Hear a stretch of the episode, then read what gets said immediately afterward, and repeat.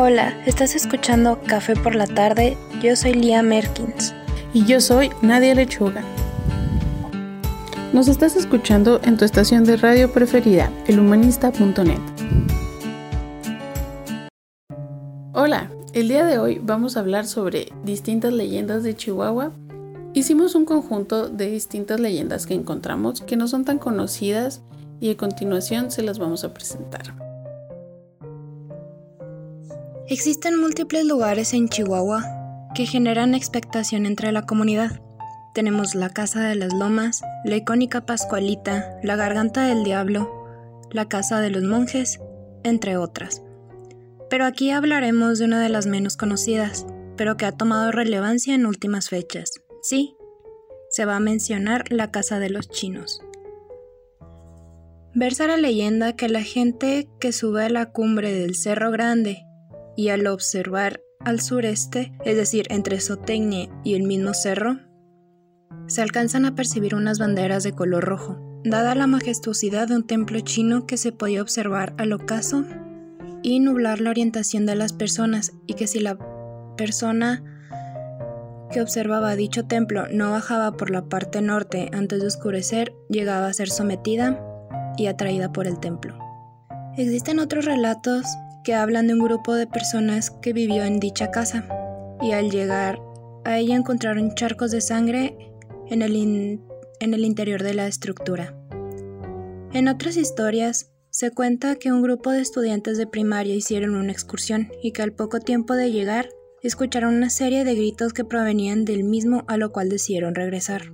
Incluso en otras vertientes de la leyenda, un poco más dentro de la fantasía, mencionan que la casa parece para los necios de corazón, sobre todo cuando el sol está por ocultarse.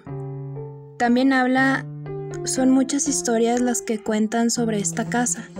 La realidad es que esta casa está ubicada a 23 minutos, siguiendo un camino de terracería o una hora desde el periférico de la juventud. ¿Te gustaría conocerla? Y a continuación los vamos a dejar con este breve corte y volvemos con más historias.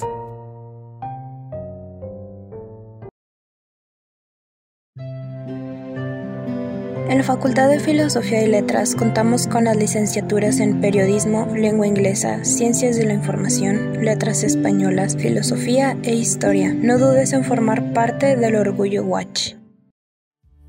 ¿Aún no has terminado de completar tu carnet o has tenido problemas para liberar tu servicio social? La Universidad Autónoma de Chihuahua reconoce y valora que seas un donador voluntario de sangre. Por ello, con esta acción altruista podrás liberarlo Consulta las bases en la página de tu facultad. Orgullo de ser Watch.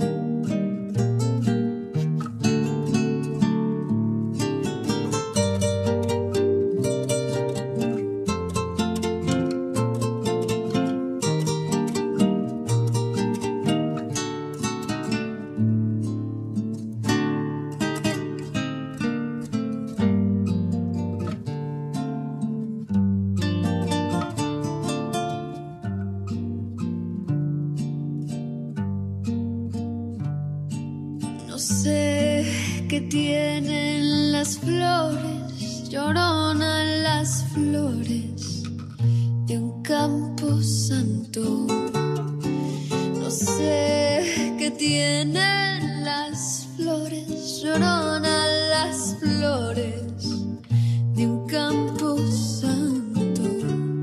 Que cuando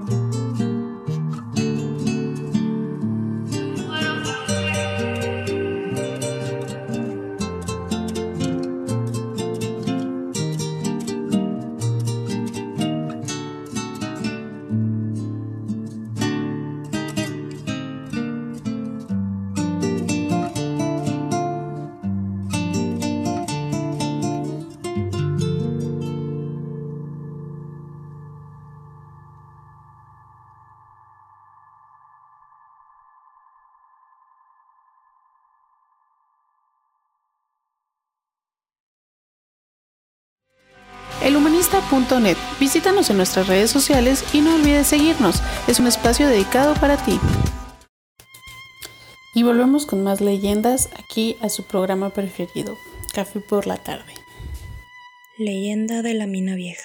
Una vez que se consumó la independencia de México en el año 1821, las tropas españolas se retiraron a la isla de Cuba y a San Juan de Ulúa. Sin embargo, dentro del territorio de México quedó un gran número de españoles que desde hacía años tenían su residencia en la Nueva España y quienes eran partidarios del ejército realista. Lo anterior aunado a que España no reconoció de inmediato la independencia de México, hacía posible una reconquista por parte de los peninsulares. Por ello, en el año 1827 se expidió una ley sobre la expulsión de españoles del territorio mexicano. El naciente estado de Chihuahua no fue ajeno a los referidos sucesos. Por ese motivo, a principios del año de 1829, el Congreso del Estado emitió un decreto para la expulsión de los españoles, el cual fue publicado por el gobernador del estado, José Antonio Arce.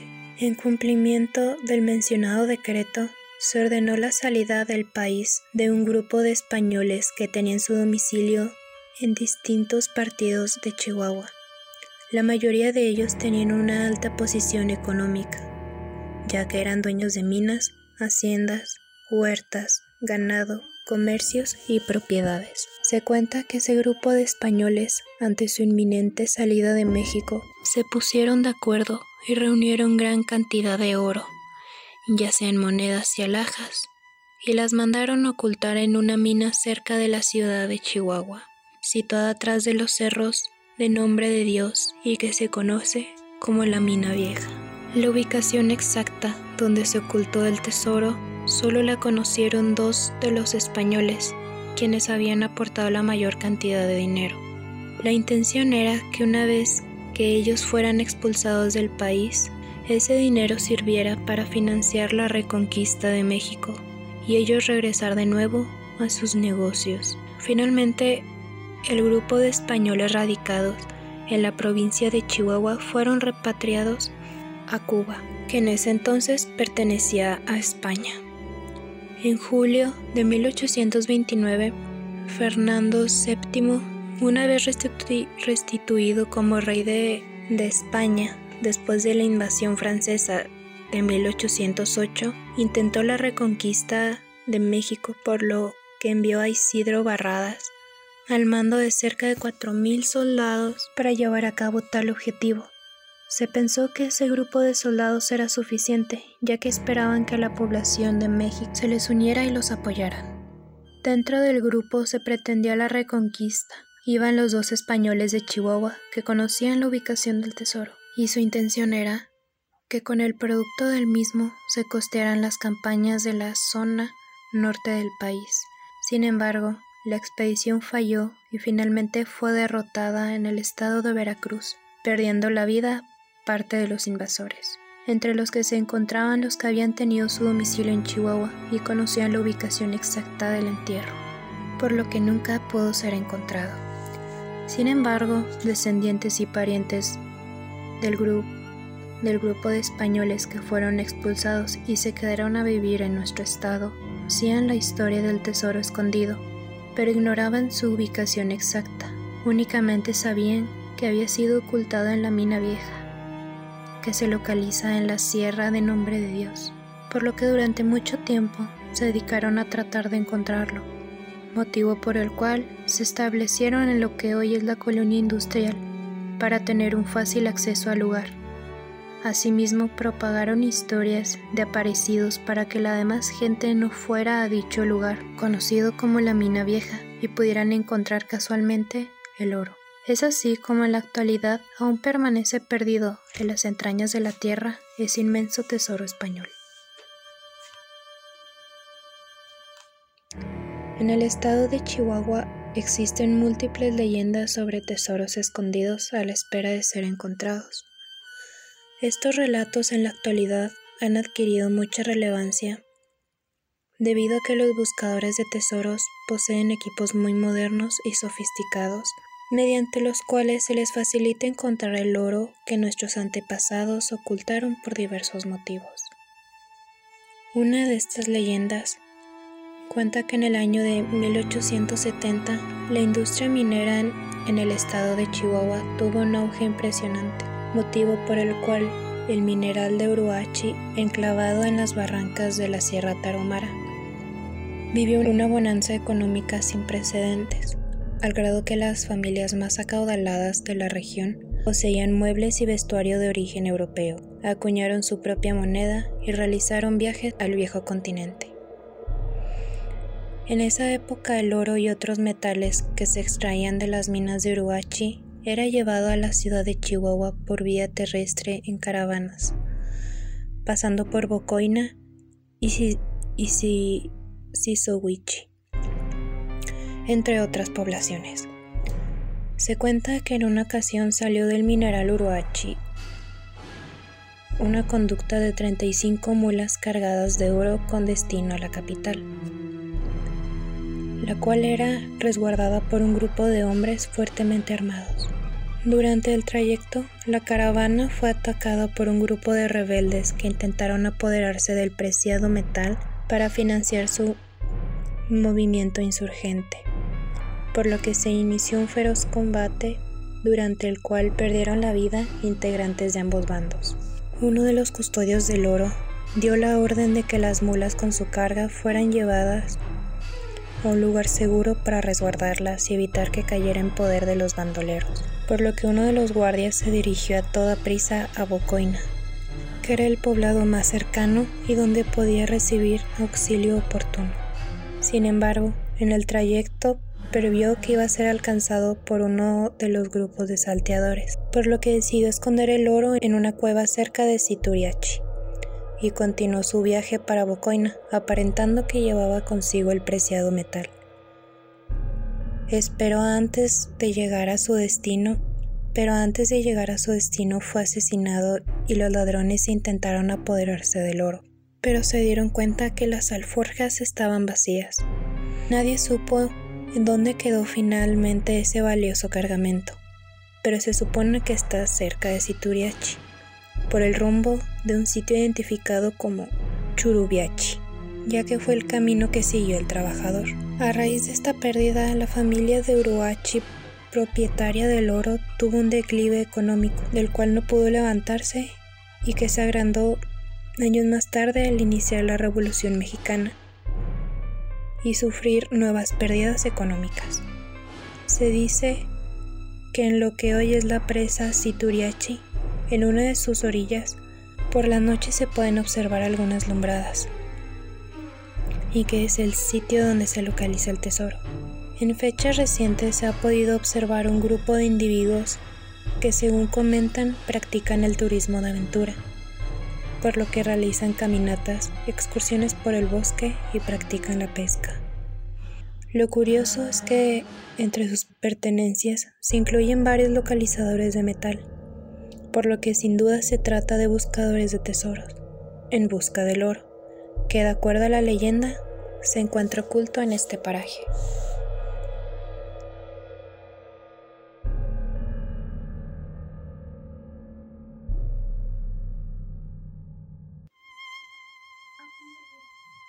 Leyenda de Teporaca Gabriel Teporaca, también conocido como el Hachero, fue un indígena que encabezó la segunda rebelión de los tarumaras. Después de destruir la villa de Aguilar y muchas otras misiones religiosas, fue aprendido y posteriormente ejecutado el día 4 de marzo de 1653 en Tomochi, Chihuahua. Antes de que fuese ahorcado, don Juan Tello, capellán del ejército colonizador español, a través de los intérpretes Juan Echavarría y don Baltasar, lo invitó para que antes de morir se confesara y pidiera perdón por sus pecados, a lo que el indio Teporaca respondió que no se quería confesar ni conocer a Dios porque hacía muchos días estaba con el diablo, que procedieran a ahorcarlo, que al cabo él también había ahorcado a frailes y a españoles. La sentencia de muerte finalmente se cumplió y Gabriel Teporaca fue colgado de un árbol y dejado su cuerpo en esa situación, para que sirviera de escarmiento a otros tarahumaras rebeldes. El cadáver fue poco a poco devorado por los pájaros y gusanos. En vista de lo anterior, en aquella época se comentó que su alma no fue recibida en el cielo, porque había privado de la vida a varios religiosos, así como a muchas personas inocentes, entre las que se encontraban niños y mujeres. Por lo tanto, su alma quedó vagando en pena de manera indefinida por la región de Tomochi, en donde comenzó manifestarse en el sonido o cantar que emiten los cuervos, mezclado con el eco que se produce en los precipicios cercanos al pueblo, pudiéndose percibir palabras de lamento suplicante y arrepentimiento por haber realizado un pacto con el diablo. Se cuenta que adicionalmente se aparecía a las personas que por las noches transitaban los caminos del sector, quienes podían distinguir una imagen colgada balanceándose de un árbol y les pedía que lo bajaran del mismo para terminar con su suplicio y que su alma encontrara la paz. Esta leyenda, actualmente casi olvidada, aún permanece en la memoria de los habitantes de algunas rancherías cercanas a Tomochi, rumbo a Kokomorachi, rumbo a Kokomorachi, y les fue transmitida por sus antepasados, mismos que tenían que hacer constantes viajes al pueblo mencionado al pueblo mencionado para abastecerse de comestibles y con frecuencia al regresar por la noche a sus rancherías advirtieron el eco de las voces y la figura de Teporaca colgando de un árbol. Hay muchas personas que aseguran que a la fecha continúan presentándose los referidos, los referidos fenómenos paranormales, sobre todo en las noches oscuras en donde reina un silencio atemorizante y se percibe el sonido del viento. Bueno, y nos vamos a despedir con esta canción que es regional mexicana y es un corrido pues hecho canción acorde a todo lo que hemos hablado en esta emisión.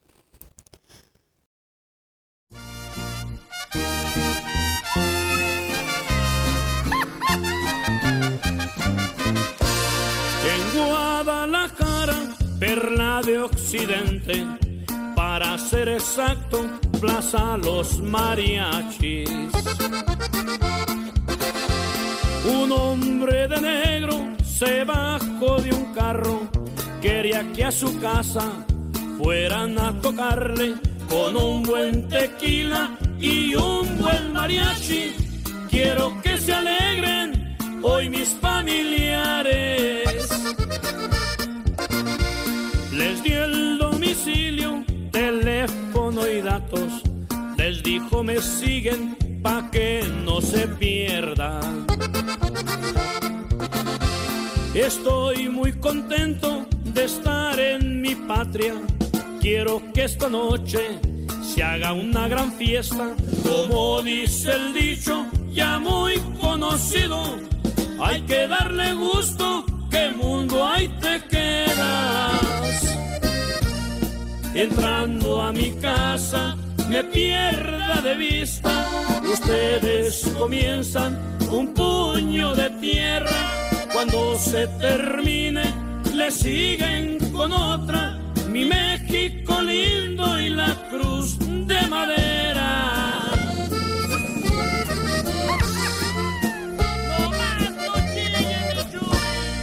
Tal como les dijo lo hizo el mariachi. Salieron parientes del hombre de negro. Dijeron estamos velando a un difunto.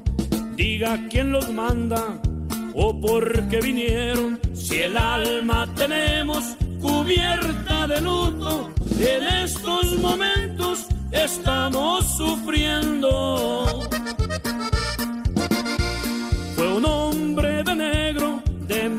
Mirada recia, pero se miraba que estaba contento.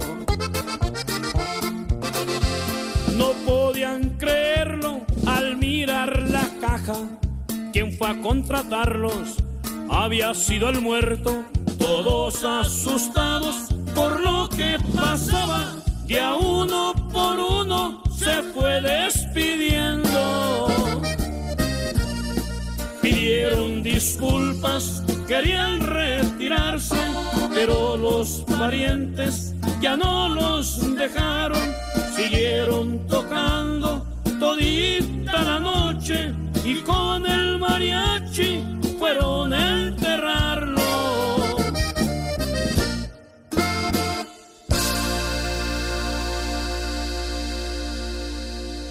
Gracias por escucharnos en tu programa Café por la tarde. Nos vemos en la próxima emisión.